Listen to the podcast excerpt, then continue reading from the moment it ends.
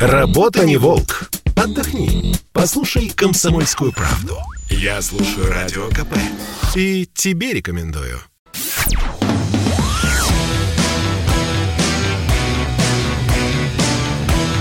«Война и мир» – программа, которая останавливает войны и добивается мира во всем мире. Здравствуйте, друзья! В студии радио «Комсомольская правда» Иван Панкин. На связи по скайпу. Вот присоединился к нам Дмитрий Пучков-Гоблин. Дмитрий, здравствуйте. Здравствуйте, здравствуйте, слышно хорошо. Добрый, добрый, О, да, меня да, слышно? Да, все прекрасно, связь налажена, давайте начинать. Отлично. Итак, вы знаете, я хотел начать с ограничений, пока вот только что прям не наткнулся, в смысле, на грядущие, о грядущих ограничениях, связанных с ковидом, поговорить. И поговорим обязательно, но пока вот не наткнулся только что на новость о том, что Моргенштерн, известный поп и рэп-исполнитель, назвал бессмысленным празднование Дня Победы. Ну, то есть, знаете, новости из разряда, которые мы заслужили, что называется. Так как это э, тема, которую можно охарактеризовать как скрепа, все, что связано с Великой Отечественной войной, для России это скрепа, хорошо это или плохо, кстати, обязательно тоже поговорим. Но как изначально вы относитесь к мнению Моргенштерна? Бессмысленно или нет празднования? Ну, для меня как-то странно, вы знаете, подобных персонажей опрашивать на какие-то серьезные темы. Задача Моргенштерна – развлекать публику. Он с ней успешно справляется. То есть, как там смех и радость мы приносим людям. Вот это вот его основная задача. Какой смысл спрашивать у подростка Моргенштерна о каких-то серьезных вещах, для меня загадка. Давайте у него поинтересуемся, надо ли французам отмечать там дату Великой Французской революции. Для американцев там 4 июля День независимости. Надо ли это отмечать? Пора уже все забыть. Вы знаете, этих детей, когда слушаешь, они э, есть замечательные даты. Например, условно, когда там Локомотив выиграл у Динамо. Вот это вот надо помнить в веках. Вы знаете, было в 69 году, а как сегодня это важнейшая дата? А какая-то там победа в Отечественной войне, в самой страшной войне в истории человечества. Ну, о чем чем вы говорите? Сколько можно с этим бегать? Чушь какая-то. Ну, поэтому Моргенштерна можно спрашивать только в сугубо если мягко сказать, то в научно-исследовательских целях. Вот что в данном социальном слое вот об этом вот думают люди такого возраста. Ну, а в целом как-то странно. Неловко мне даже, когда о таких вещах спрашивают Моргенштернов. Я почему задал-то этот вопрос? И, кстати, устраиваю опрос в нашем едином чате для сообщений. Друзья, вы можете написать, согласны ли вы с Моргенштерном, да или нет. Напишите, пожалуйста, в любой из удобных вам мессенджеров. WhatsApp, Viber, Telegram или смс-сообщение. Плюс 7 967 200 ровно 9702. Чуть позже подведем итог. А вдруг Значит, многие согласятся, Дмитрий. Я почему да спросил, на здоровье. Я почему спросил? Ну, ведь регулярно, когда всплывает э, какая-то отрицательная информация о Великой Отечественной войне или о блокаде Ленинграда, на автора этого высказывания, высказывания обязательно набрасываются, придают его анафеме и вот все такое прочее. Про Ленинград вы сами знаете, вообще очень часто всплывает подобного рода информация. Почему мы не можем спокойно реагировать я имею в виду общество, не нас с вами, на подобные заявления. Почему нас до сих пор сколько лет уже прошло, а это так тревожно. Что именно, что именно имеется в виду? Не совсем понял. А ну давайте вспомним фильм «Праздник», вы должны были слышать, про то, как, да, ну, да. Вот, про то, как в Ленинграде шикует одна семья. Ну и режиссера по фамилии Красовский. подделка. Ну, Абсолютно да. бездарная. От он, художественных, бездарен. От художественных его назвать нельзя. отойдем, но тем не менее набросились на человека, анафеме предали, в итоге фильм... Ну а к чему это, Иван? Вот мне вот интересно. Вот знаете, я в советской армии служил в авиации. Вот мы там были солдатами в этой самой советской армии на аэродроме. Нас кормили в солдатской столовой. Офицеров, приготовьтесь, кормят в офицерской столовой, а в офицерской столовой на втором этаже кормят летный состав. И всех трех кормят совершенно по-разному. Вот как вы думаете, Иван, руководство, руководство, его должны кормить так же, как солдат или нет? Я вот вам твердо скажу, нет, не так, как солдат. У них работа совершенно другая. Я вам могу привести замечательный пример. Вот я служил когда-то на Литейном дом 4. Вот у нас там столовая была, где всегда рассказывали. А вот в блокаду здесь кормили оперсостав. То есть, оперативников кормили, а еду домой брать запрещали. Вот у тебя семья, вот тебя здесь кормят, а они только пайку могут съесть. А кормят тебя потому, что ты должен ловить бандитов, а семья твоя это вторично, а за этим следят, чтобы ты ничего домой не унес. Трагедия это, Иван, или нет? Ну, наверное, трагедия.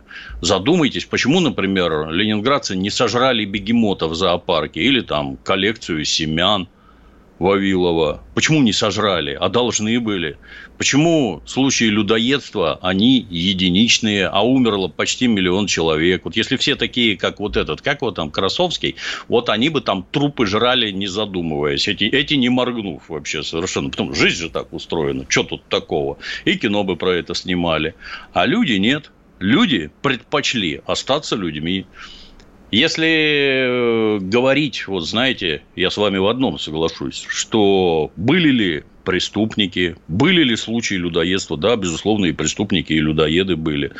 Но если вы захотите показать это как некую норму, что вот так вот оно и было, как там какая-то бабушка писала, что а я шла там по лестнице мимо мусорного бачка Жданова, а там лежали апельсиновые очистки, еще что-то, они все это выносили на помойку. Ну, это же идиоты пишут, откровенные идиоты. А чтобы верить в такое, ну, я как-то затрудняюсь сказать сказать, как должен быть устроен мозг, чтобы в такие вещи верить. Поэтому, когда вот подобное появляется, ну да, оно вызывает резко отрицательную реакцию. Резко отрицательную. Это не система, и такого в массе не было.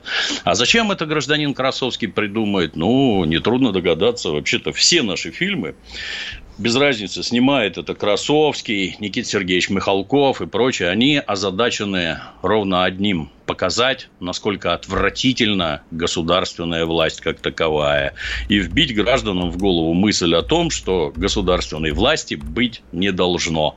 Все чиновники – воры, если они служат в НКВД, значит, они все убийцы. Такой власти быть не должно. Государство должно быть уничтожено и разрушено. Это, так сказать, мега-цель. Неудивительно, что это так бесит граждан. Я уточню, что речь идет не об интервьюере журналисте Антоне Красовском, а, а о режиссере Алексее Красовском. Есть и такой. Вот просто уточнение небольшое на всякий случай, а то вдруг кто на Антона подумает, сейчас начнут ему писать сообщения в Фейсбуке нехорошие, а он потом на нас будет гнать. В общем, еще раз напоминаю, что устраиваем этот опрос. Согласны ли вы с высказыванием Моргенштерна? Да или нет? Присылайте в единый чат для сообщений при помощи любого из удобных вам мессенджеров в Telegram, WhatsApp, Viber, смс-сообщения плюс 7 967 200 ровно 9702. Идем дальше. Кстати, по этому же номеру вы можете писать и, в принципе, любого рода сообщения, кроме желательно оскорбительных. Я самые интересные выберу и буду время от времени их читать. Далее переходим к ограничениям и к нерабочим дням, которые совсем скоро грядут в Москве, кое-где уже начались, в разных регионах по-разному. Вы, Дмитрий, как относитесь к фактически новому локдауну в России? Поддерживаете, нет? Для меня все это как-то странно. Знаете, э, мне бы понятности какой-то, вот логической просто обоснованности.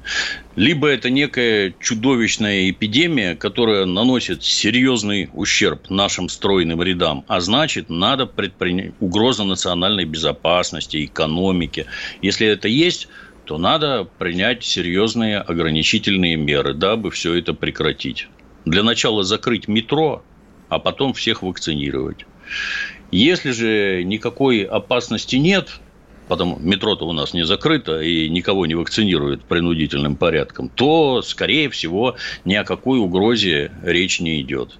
На мой взгляд, вот такой государственный подход, он порождает в головах у граждан суровейшую шизофрению, суровейшую просто. Здесь играйте, здесь не играйте. Тут третья волна, а давайте организуем праздник Алые паруса. Все-таки у выпускников выпускной. Нельзя как-то вот детей лишить замечательного праздника. А давай третья волна, давайте откроем рейсы в Турцию. Как раз там образовался какой-то небывало зверский штамм, надо срочно завести его к нам. В общем, выглядит все это настолько по-идиотски, что я просто теряюсь. Я как это, не знаю, я ж это тоталитарным совком воспитан. Если говорят, что надо привиться, я в первых рядах иду, прививаюсь. Я пошел привился. У меня в семье родственники заболели, ну, у меня есть условия там отселить в отдельное, так сказать, строение э, и кормить мясом с копья, это я могу. Но всех вакцинировал в итоге, переболевших тоже. И? Тысяча человек а все... в день. Да, Плюс-минус. а все мертвых, да, мертвых. Говорят, в Великую Отечественную у нас гибло 5 тысяч людей в войну. А тут, значит, тысяча. Но никаких мер предпринимать не надо. Вакцинация – дело сугубо добровольное. Ой-ой-ой, у нас эпидемия. А как в такой вот шизофрении что-то можно понять? Что рядовой гражданин-то понимать должен? Ему никто ничего толком не объясняет. Давайте вот опять локдаун. Ну, давайте. Ну, то есть вы за жесткие меры просто подытожите. Прям за жесткие, да? Нет, я не за жесткие меры, я за здравый смысл. Здравый смысл подразумевает армию вакцинируйте, милицию вакцинируйте, врачей вакцинируйте, педагогов и пошло-поехало.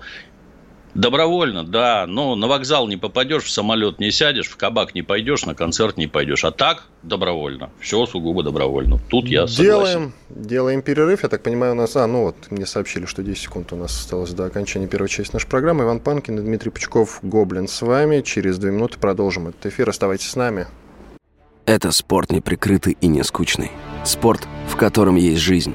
Спорт, который говорит с тобой как друг – Разный, всесторонний, всеобъемлющий. Новый портал о спорте – sportkp.ru О спорте, как о жизни.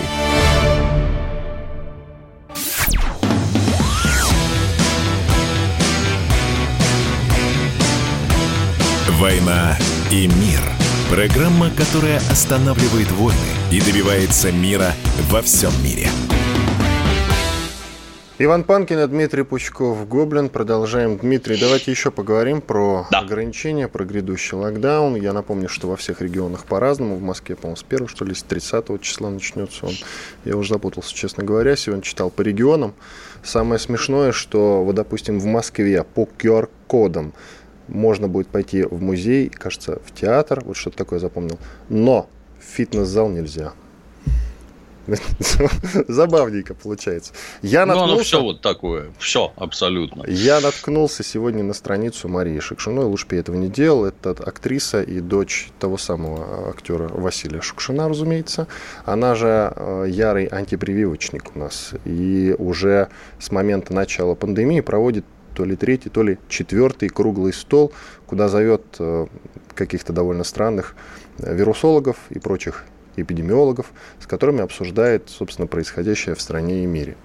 И она считает, что, ну, наверное, я скажу довольно жестко, что нас чипируют, но что-то вот вроде этой идеи она проталкивает. Недавно вот она говорила, что от коронавируса вакцину изобрели еще в Советском Союзе. Зачем ее изобретают снова? Вот что-то такое я тоже услышал. Наверное, Мария Шукшина не знает, что та Э, тот коронавирус немножечко отличался. Вообще семейство коронавирусных, оно довольно богатое. Ну да ладно, что делать с такими людьми, Дмитрий, как вы считаете? Может их ответственности привлекать или не надо? Ну, На самом деле вопрос очень серьезный, без шуток, потому что она лидер, как это называется, лидер мнения. Вот. Прошу вас. Вакцину действительно изобрели в Советском Союзе. Ну, тут надо понимать, что вакцина – это она как машина. Открыл багажник – положил туда чемодан с другим содержанием. Ну и вот она заработала по другому вирусу. Ничего удивительного здесь нет. Удивительно, что ее так быстро испытали, скажем так. Ну, работает ведь, работает. Тут Мария права. Ну, а касательно ведения пропаганды на широкие народные массы, в настоящий момент ситуация в информационном поле настолько сильно изменилась, что ничего запретить уже невозможно. Благословенные советские времена, когда можно было держать и не пущать, кого-то там заглушить, кого-то не напечатать, они все прошли. Теперь все устроено по-другому. Не можешь победить – возглавь. А значит, вина в этом деле, с моей точки зрения, не у Марии Шукшиной, а у государственных СМИ, которые не могут организовать правильную пропаганду, не могут убедить население. Ну, ничего ж не... Кто там недавно у нас? Петр Толстой сказал, что наши врачи и эксперты не смогли убедить население. Тут, конечно, интересно. Очевидно, Первый канал находится в цепких лапах врачей и других экспертов, которые ведут пропаганду через гостелевидение. Ну, так это вы зовете непонятно кого. Это вы даете слово неведомо кому. Соответственно, своя пропаганда не налажена, и вот он результат Карать ли за это? Ну, Мария Шукшина, на мой взгляд, не врач. На государство не работает, если я правильно понимаю. А высказывает, так сказать, собственную точку зрения. Вот врачей каковых у нас говорят до 20%, которые уговаривают граждан не прививаться. Вот врачей, да, вот таких надо вон из профессии без разговоров и без права занимать какие-то должности в каких-нибудь государственных учреждениях. И еще, чтобы диплом, как в Америке, на стенке висел, я антипрививочник, я призываю людей не прививаться. Вот такое, как клеймо на лбу, чтобы личный частный бизнес потом тоже хорошо пошел. Вот как-то так повторюсь, это задача государства убеждать граждан. А если граждане отданы в руки вот таких вот персонажей, ну, только посочувствовать. Вот таких вот вы имеете в виду Петра Толстого, вице-спикера Госдумы? Нет, антипрививочников. А, вот оно что. Ну, и он сказал, что государство проиграло кампанию по информированию Я с ним полностью согласен, да. А какая она должна быть правильная кампания по информированию о вакцинации? Да все то же самое, только наоборот. Вот они, так называемые лидеры общественного мнения. Извините за нескромность, это я, например.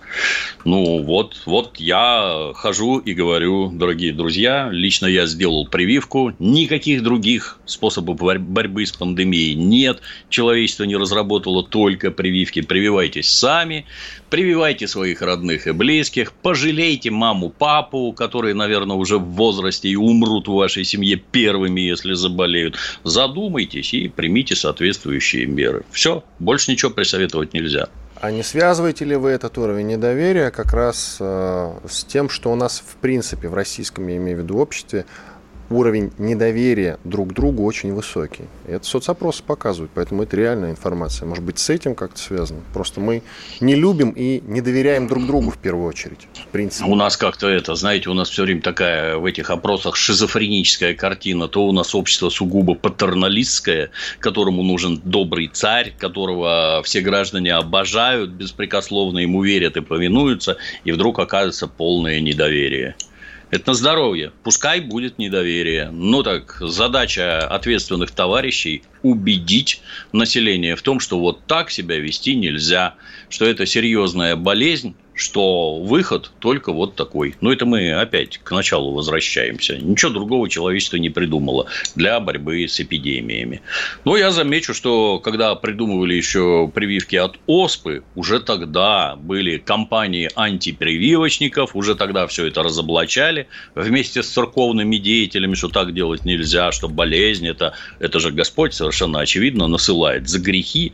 И тут не это, не колоться надо, а молиться как следует следует. Ну вот, если такие граждане будут окормлять паству, то ничего хорошего для страны не получится. А не считаете ли вы слишком э, жесткими сроки э, тем врачам, медсестрам, вообще медперсоналу, которые попались на продаже сертификатов медицинских, подтверждающих как раз вакцинацию. А сколько, а сколько дают? Там по разным э, медикам грозит от 12 лет лишения свободы, я вижу информацию. Ого. Ну, даже это, 7, это допустим, что, что возьмем... Это за статья такая? Да, посмотрим. Ну, это я сейчас читаю на сайте BFM, вот, бизнес FM, ага. соответственно. Э, да, за такое вот преступление. Но срок до 12 лет, да, черным по белому написано. Ну, даже ну, если дадут 7 лет, даже если 7 лет, как вы считаете, это справедливо или нет? Естественно, справедливо. Я не знаю, что за статья, не знаю, но, естественно, справедливо. Закон, он не про справедливость, он про ответственность. Если ты совершаешь противоправные действия, тебя за это накажут. Поймают и накажут. Я бы, конечно, как и все, посмотрел немножко с другой стороны. То есть, э, для начала, а как этот доктор-то вообще характеризуется? Ну, нормальный, ненормальный, ранее справки продавал, замечен в какой-то противоправной действии, в каких-то противоправных действиях. Для начала я, я думаю, что это было бы гораздо полезнее. Всех этих заловленных граждан надо показывать по телевизору. Там они должны деятельно раскаяться. Без попутал. Жадность на самом-то деле я твердо знаю, что только прививки спасут население России. Но вот пожадничал, поэтому он принялся, так сказать, торговать справками. Ну, а далее одного, двух, трех, десяти, десятерых пожалеть можно, а дальше, да, надо наказывать. К другой теме. Вы, вероятно, до сто пудов слышали про инцидент, который случился в США на съемочной площадке фильма «Ржавчина». Да, где конечно. знаменитый голливудский актер Алек Болдуин случайно, наверное, ну, разумеется, случайно застрелил случайно. человека, оператора, девушку, да. девушку-оператора, которая в том числе, но это не, столько, не настолько важно, из Украины, просто э, об этом как-то широко э, очень распространяется, мы об этом говорить не будем. Сам факт того, что... Мы, мы оператор, только скажем, что она из Советского Союза. Она а из Советского Союза, вот, идеальная формулировка, да. из Советского Союза, все правильно. Так вот, Алек Болдуин застрелил человека, совершенно случайно, ну и ранил режиссера. С режиссером уже все в порядке. Тут, знаете, какой интересный поворот, и вам, как человеку, связанному с кино, наверное, интересно будет порассуждать.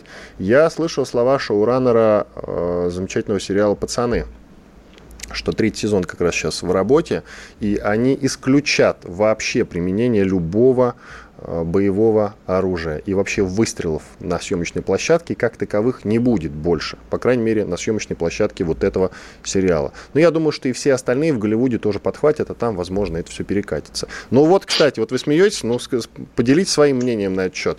Все теперь только через спецэффекты. Логично или ну, нет? Ну, это ж дурь, Иван. Спецэффекты, во-первых, это вовсе не то, что граждане привыкли видеть. Это вот давайте вспомним, вот есть такой хороший страшно популярный художественный фильм «Матрица», где герой Киану Ривза, схватив там по пистолету-пулемету в каждую руку, скачет, прыгает, кувыркается, стреляет с двух рук крестиком там и все такое. Как же так там никого не застрелили?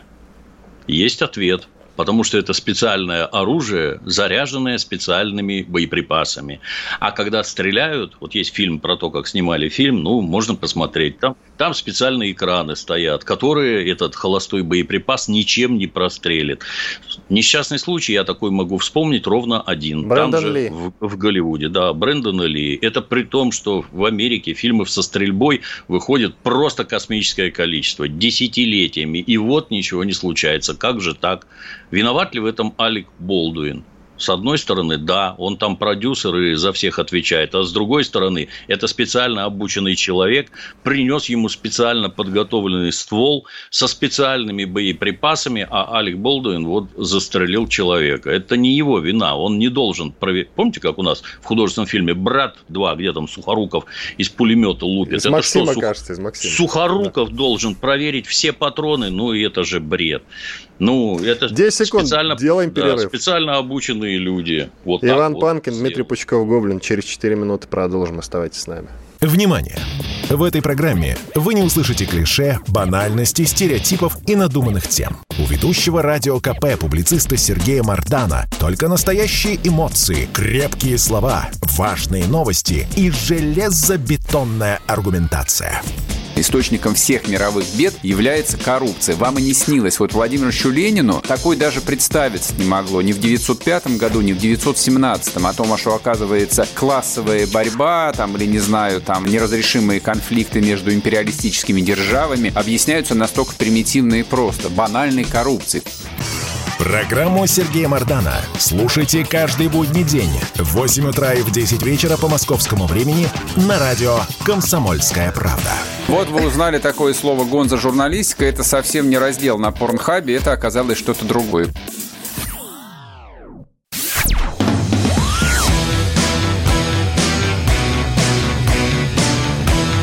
«Война и мир» – программа, которая останавливает войны и добивается мира во всем мире. Иван Панкин и Дмитрий Пучков Гоблин. Продолжаем наш разговор. Вот мы остановились на эпизоде, который произошел на съемочной площадке фильма «Ржавчина» в Голливуде. Там Алек Болдуин, известный голливудский актер, случайно, разумеется, застрелил оператора, ранил режиссера. Ну, в принципе, мы эту тему, я думаю, уже закончили. Там надо добавить только, что мы упомянули эпизод с Брэндоном Ли, сын Брюса Ли. Я думаю, что есть смысл напомнить. И случилось это во время Э, съемок фильма «Ворон», который тоже есть смысл пересмотреть. Как мне кажется, хороший фильм. Все равно получился, несмотря на гибель исполнителя главной роли. Есть еще одна трагическая новость, Дмитрий. На 73-м году жизни скончался режиссер Александр Рогошкин. Это автор особенностей национальной рыбалки, охоты, еще одного продолжения. И мною любимого фильма «Блокпост» и не менее любимого фильма «Кукушка». Но так как он из Питера и вообще считается питерским режиссером, я думаю, что у вас есть что сказать по этому поводу. Хороший может быть, фильм может снимал. быть, были знакомы с ним, пересекались, нет? Не, я ж по другой линии. Я ж бывший милиционер, я не, это, не режиссер и не оператор. Хорошие фильмы снимал. «Улицы разбитых фонарей». Первые – это как раз его. Вот у него там с товарищем Кивиновым полное взаимопонимание было. Получилось хорошо. То, что все тогда любили, то, что всем страшно нравилось, вне зависимости милиционерам, не милиционерам. Хорошее кино получалось. Ну, «Земля пухом». Хороший вот, был режиссер. Вот, кстати, вот, кстати, э, фильмы его можно отметить за такое свойство, как аутентичность который, это значение этого слова можно понимать по-разному. Я в данном случае имею в виду такую, знаете, реалистичность, чтобы совершенно конкретно. Как вот, почему одни, у одних режиссеров получается настолько по-настоящему передавать реальную жизнь, а у других нет? Есть у вас ответ на этот вопрос? Ну, у него тоже есть произведение типа «Чекист». Если вы посмотрите, там крайне странно все. Вообще, вся тема, все темы, связанные с чекистами, я знаю, что вас глубоко ранят, только если там не так, Нет, как... они меня никак не ранят вообще. Это наоборот, как вначале вам сказал про Моргенштерна, это предмет для медицинского исследования. Там диссертации по психиатрии можно защищать в мгновение ока. Почему меня что-то ранить должно? Иван. Если я скажу, что у вас в редакции обитают одни людоеды, и из этого сделаю выводы, вы, наверное, тоже как-то так бровь изогнете. Все-таки это не совсем так. Почему получается? Не знаю. Это ж лично индивидуальный талант. Как говорится, божий дар. Одного Господь за голову потрогал, и он вот такой. А другой, как ни старается, не получается абсолютно ничего. Тут другое важно. Важно, чтобы за спиной стоял комиссар в пыльном шлеме и тыкал в затылок маузером. Вот тогда получаются шедевры. Вот, например, гражданин Герман, пока комиссары тыкали маузером, гениальные фильмы снимал. Ушли комиссары, снял «Трудно быть богом». И так везде практически. А что его фильм «Трудно быть богом», который он, кстати, не доснял, сын доснимал, по-моему, Герман-младший, он вам не монтировал. понравился? Да, монтировал. Монтировал, правильно. Потому что он лежал на полке долгие годы, все правильно. Зачем ему лежать на полке? Он, пока я 15 лет его снимал, там два спонсора удавилось, если я правильно помню, покончили с собой. И только когда Владимир Владимирович сказал, вы это разберитесь, там дайте человеку доснять. Вот он и доснял на государственные деньги. Ну, вот такое получилось. Ну, вам фильм не понравился понравился, как я понимаю, не Нет. смотреть. Да. Да он никому не понравился. Я его три дня смотрел, как Одиссей, примотанный к мачте, чтобы я не убежал. Вот только так смог посмотреть.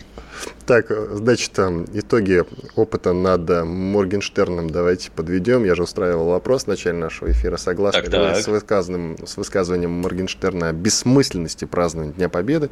Кстати, разговор этот поднимается, наверное, каждый год ну, аккурат празднованию где-то Конечно, перед маем, да. да, обязательно всплывает эта тема. О чем а еще поговорить? Ну, действительно. Тут, видите, пораньше решили начать, что называется. Итак, 99% не согласны с господином Моргенштерном. Вот ведь. 99% не согласны. То есть празднуем, все, выдыхаем и празднуем, что называется. Итак, есть еще хорошие новости есть еще хорошие новости. Например, правительство не поддержало законопроект о введении уголовной ответственности за невыполнение предвыборных обещаний. А такой законопроект всерьез обсуждался вот недавно. Но нет с инициативой выступил депутат, кстати, Олег Нилов из, если кому интересно, «Справедливой России за правду». Он предлагал наказывать политиков, которые в результате выборов получили должности в госорганах или органах местного самоуправления, но не сделали все от них зависящее, чтобы выполнить свои предвыборные обещания. Э, Дмитрий, как вы считаете, Почему, почему не прошел этот законопроект, скажите, пожалуйста? Ну, хотелось бы поинтересоваться. Гражданин Нилов, он юрист, у него образование юридическое есть, он специалист там, в разработке, приеме законов. Не, Мне ну, кажется, если, что... не, ну если он депутат. Уже Мне кажется, человек, что нет. Значит. Депутат и юрист – это совершенно разное. То есть, если ты, я не знаю, спортсмен, певец – со всем моим глубочайшим уважением к спортсменам и певцам, но не юрист, то как-то законотворчеством заниматься не очень хорошо. Как он это себе представляет? Вот человек дал предвыборные обещания, вот избрался на должность, и вот у него вот это получилось, а вот это не получилось. То, что не получилось, оно не получилось, потому что он действовал преступным путем – Ну, так это надо сначала доказать, что был умысел на совершение всяких преступных действий, что он специально этого не сделал, что были все возможности для того, чтобы сделать, а он не сделал. Вот как гражданин Нилов предполагает это доказывать? Мне просто интересно, потому что я про такие вещи ни в одной стране мира не слышал никогда, где вот за неисполнение предвыборных обещаний уголовная ответственность. Предложение слышал, да, но нигде это не работает. Единственный пример, наверное, это Южная Корея, где они своих этих РОДУ, Чон Духванов там и прочих, они там по окончанию президентского срока немедленно волокут в тюрьму. Но так это ненадолго. Так политика не работает. Вот не хотел с вами игру в кальмара обсуждать, но вы сами вспомнили Южную Корею. Южную Корею. Вам сериал понравился? Я специально, я подумал слишком много как-то про кино, может быть, не буду. Но вы сами Южную Корею. Ну, что скажете? Рекомендуем сериал к просмотру? Понравился? Чем? Нет? Ну, тут двояко сразу. То есть, это э, кто бы там и что бы там ни говорил, в том числе и я, это серьезное культурное явление. И если вы в культурном поле, так сказать, вращаетесь, то его обязательно надо посмотреть, дабы хотя бы понимать, о чем вообще речь идет. Это с одной стороны. С другой стороны, как кино, ну, это, я не знаю, там, многократное пережевывание того, что уже давным-давно сняли, обсудили, сделали.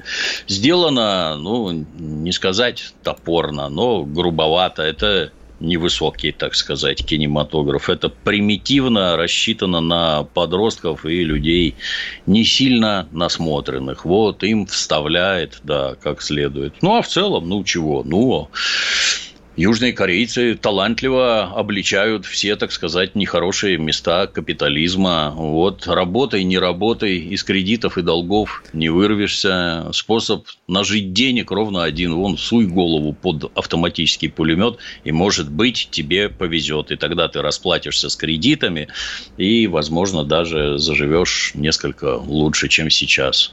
Как это русская поговорка, от трудов праведных не наживешь палат каменных. И именно поэтому у него такая чудовищная популярность, потому что каждый видит там себя, что ему ничего не светит ни образование в Сеульском университете, ни какие-то сотни тысяч и миллионы. Это грустно, и вот люди смотрят. Там же, когда говорят про гигантскую аудиторию у этого сериала, надо твердо понимать, что это в основном азиатская аудитория. То есть, это Корея, Китай, Индонезия, Малайзия. Вот там вот бешеное количество просмотров. Да. Потому что им показанное в этом сериале очень и очень близко.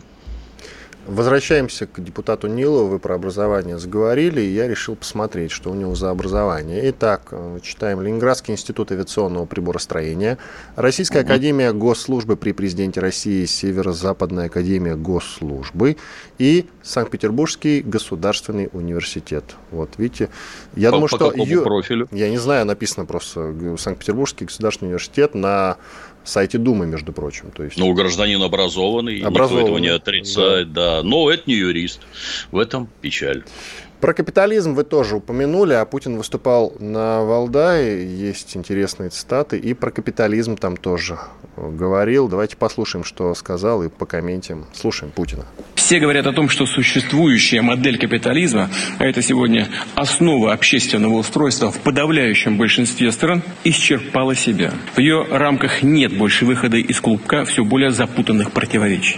Повсеместно, даже в самых богатых странах и регионах, неравномерное распределение материальных благ ведет к усугубляющемуся неравенству. Прежде всего, неравенству возможностей и внутри обществ, и на международном уровне. Итак, Путин похоронил капитализм или капитализм еще поживет, Дмитрий? Минута у нас. Не знаю, он, по-моему, про модель сказал, что вот эта вот модель отжила свое. Тут мне лично непонятно, а когда она отжила. В 91 году, когда мы ее начали яростно копировать изо всех сил и тащить все это к себе. Он Или про вот мировую сейчас. говорит, он про мировую, по-моему, сказал. Мы в 91 году начали все это яростно копировать. И копируем до сих пор. У нас есть идеал, сияющий град на холме США, и мы все оттуда копируем. Но есть страны, которые не копируют, например, Китайская Народная Республика, и прекрасно себя чувствуют почему-то, со страшной силой развиваются. Ну, так, а предложение где? А куда идти? Мы его улучшать будем, вот этот вот капитализм. Даже США улучшить не может, не ну, могут. А тогда мы сделаем лучше? Продолжим говорить об этом после перерыва. Иван Панкин и Дмитрий Пучков-Гоблин с вами.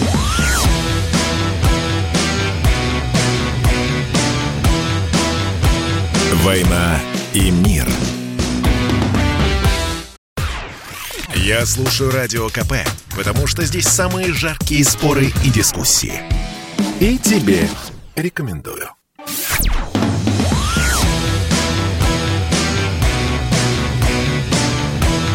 «Война и мир». Программа, которая останавливает войны и добивается мира во всем мире. Иван Панкин и Дмитрий Пучков-Гоблин. Продолжаем. Дмитрий, мы обсуждали слова Путина, которые он сказал э, на, форум, на Валдайском форуме. Вот он выступал как раз накануне. Мы с вами комментили его цитату про капитализм.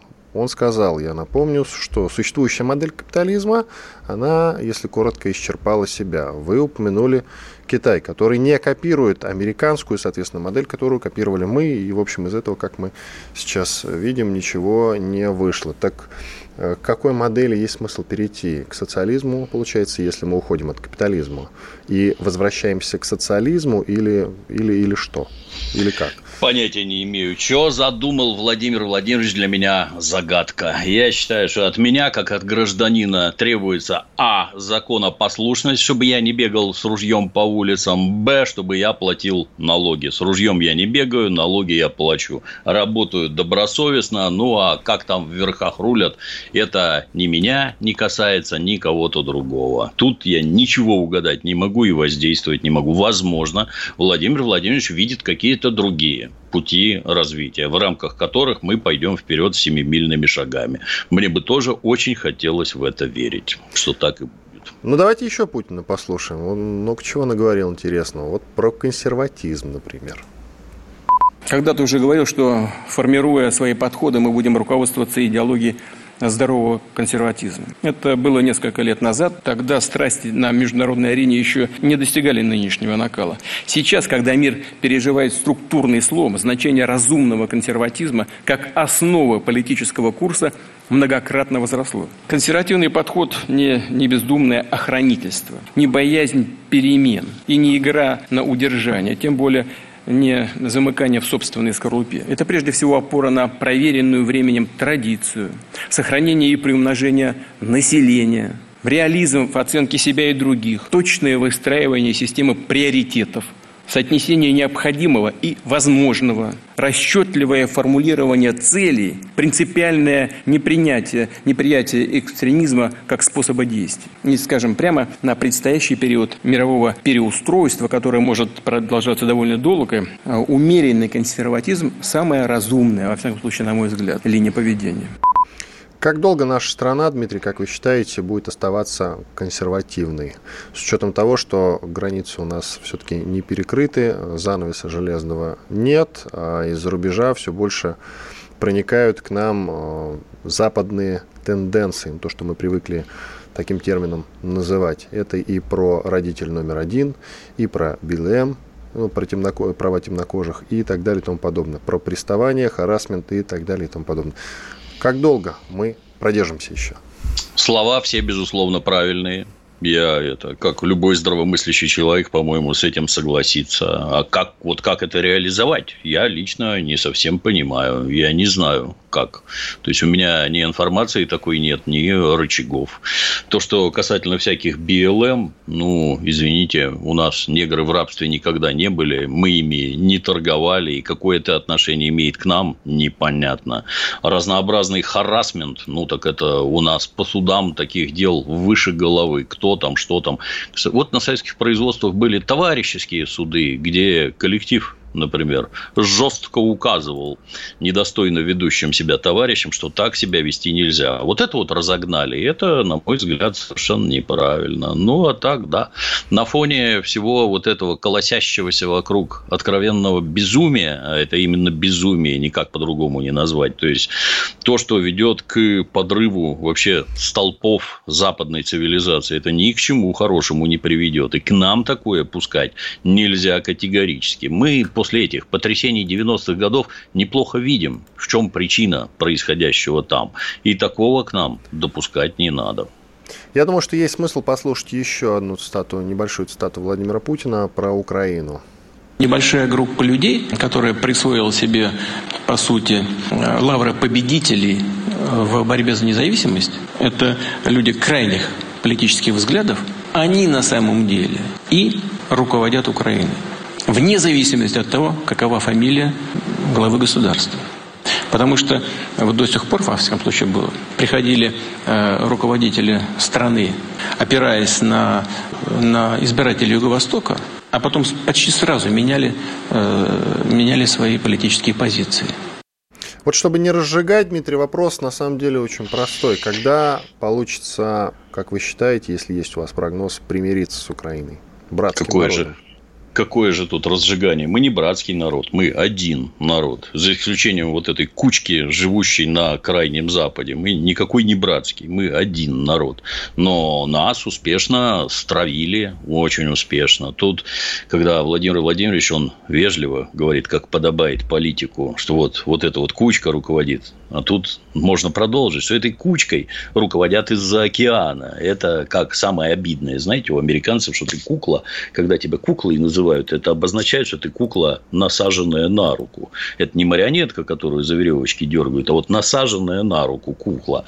Вот. Это не самостоятельное государство. Оно управляется извне. Когда? Не знаю. Тут у нас же это там нацисты к власти пришли, а у нас как-то это активная торговля с ними идет 7 лет подряд. Как же так? Ну, правда, надо отметить, я тут э, по осени ездил в Пушкинские горы по шоссе Ленинград-Киев, там через Псков на Пушкинские горы, я заметил, что там автомобильного движения, особенно грузового, практически нет. Там настолько слабое движение, что, видимо, торговля все-таки уже даже она приостановилась. Что там делает наше государство в отношении Украины, мне неведомо. По-моему, ничего. Дмитрий, э, уточняющий вопрос по поводу братский народ, один народ. В чем принципиальная разница? Нет никакой разницы. Мы один народ. Помните, когда ну, я там... в смысле хочу понять, чем вам термин «братский народ» не понравился, не пришелся по душе? Есть, наверное, какая-то принципиальная разница в вашем понимании? Ну, я вообще, я вообще оттуда родом, Иван. Я вот считаю, что мы с вами один народ, понимаете, несмотря на, на то, что меня там родили. Это сильно. Мы с вами один народ, это сильно. И, и все, я понял, вопрос снят, и идем дальше. Давайте, ну, про Украину поговорили, соответственно, после Украины про что говорить? Про пытки, конечно, в российских тюрьмах, я считаю. Да. Э, Сергей Савельев, тот самый человек, который прославился тем, что передал значит, gulagu.net э, проекту архив пыток в российских тюрьмах. Так вот, он объявлен в розыск. Я полагаю, Дмитрий, может быть, я могу ошибаться, вы, наверное, саму тему э, эту уже брали, обсуждали в прошлых выпусках, потому что сама тема за 8 октября, да, по-моему, когда стало известно-то об этом.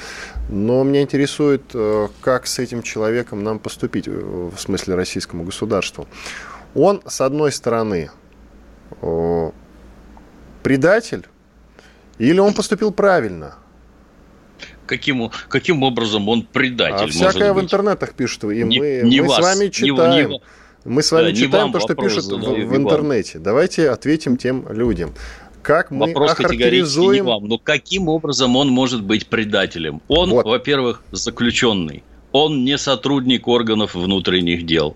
Если, как я там какие-то обрывки в интернетах читаю, где его обвиняют в том, что он опубликовал какие-то материалы, которые нельзя опубликовать, мне, как бывшему сотруднику, сразу интересно, если это у вас секретные материалы, а каким образом у вас заключенный получил доступ к секретным материалам? Как это так получилось?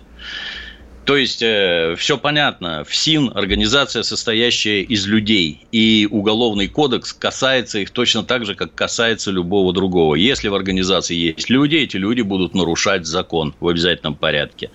И должны быть привлечены к ответственности. Ну, а далее вопрос, а кто это там вот это все организовал? под чьим руководством пытки происходили. Если там видно на видео людей, которых пытают, людей, которые пытают, кто-то там, сотрудники подходят с этими, как их, с регистраторами. Ну, в первую очередь, я так полагаю, нашу власть должны интересовать конкретно вот эти люди, потому что они знали о том, что совершаются преступления, и эти преступления укрывали, будучи сотрудниками – ну, давайте для начала разберемся с ними. Говорят, что там сразу там 7 уголовных дел возбудили, сейчас, наверное, еще больше. Там есть другие, так сказать, примеры, что, скажем так, это вот больница какая-то, да, если я правильно понял, это больница, куда с зон заключенных отправляют подлечиться. И, по всей видимости, на тех зонах, с которых их отправляют, вот там условия с пытками уже не очень. Там нельзя их пытать. А вот здесь вот ловко организовали, так сказать, кружок по интересам. Ну, давайте поинтересуемся, как это такое получилось, кто про это знал, кто про это видел. Обвинение персонажа по фамилии Савельев, который там что-то увез, ну, скажу вам с пролетарской прямотой, вся работа уголовного розыска, она основана на осведомителях. И неважно, кто он, педофил, убийца, вор, насильник, еще кто-то, если он дает важную информацию, эта информация будет использована. Выдал вот такую информацию гражданин Савельев, так ему вся страна благодарна должна быть за то, что он вот это выдал, и тем самым пресек. И люди, которые этим занимались, будут выявлены и наказаны. И ничего другого здесь быть не может. Ну, а на фоне этого, надо ли его там бегать ловить за то, что он нарушил условия условно-досрочного освобождения? Но это как плохой анекдот выглядит. Знаете, там волевым решением, на мой взгляд, все это надо пресечь вообще. В общем, вы его не вот. осуждаете, я понял. Нет. Иван Панкин, Дмитрий Пучков, Гоблин были здесь, остались довольны. До свидания, всего доброго.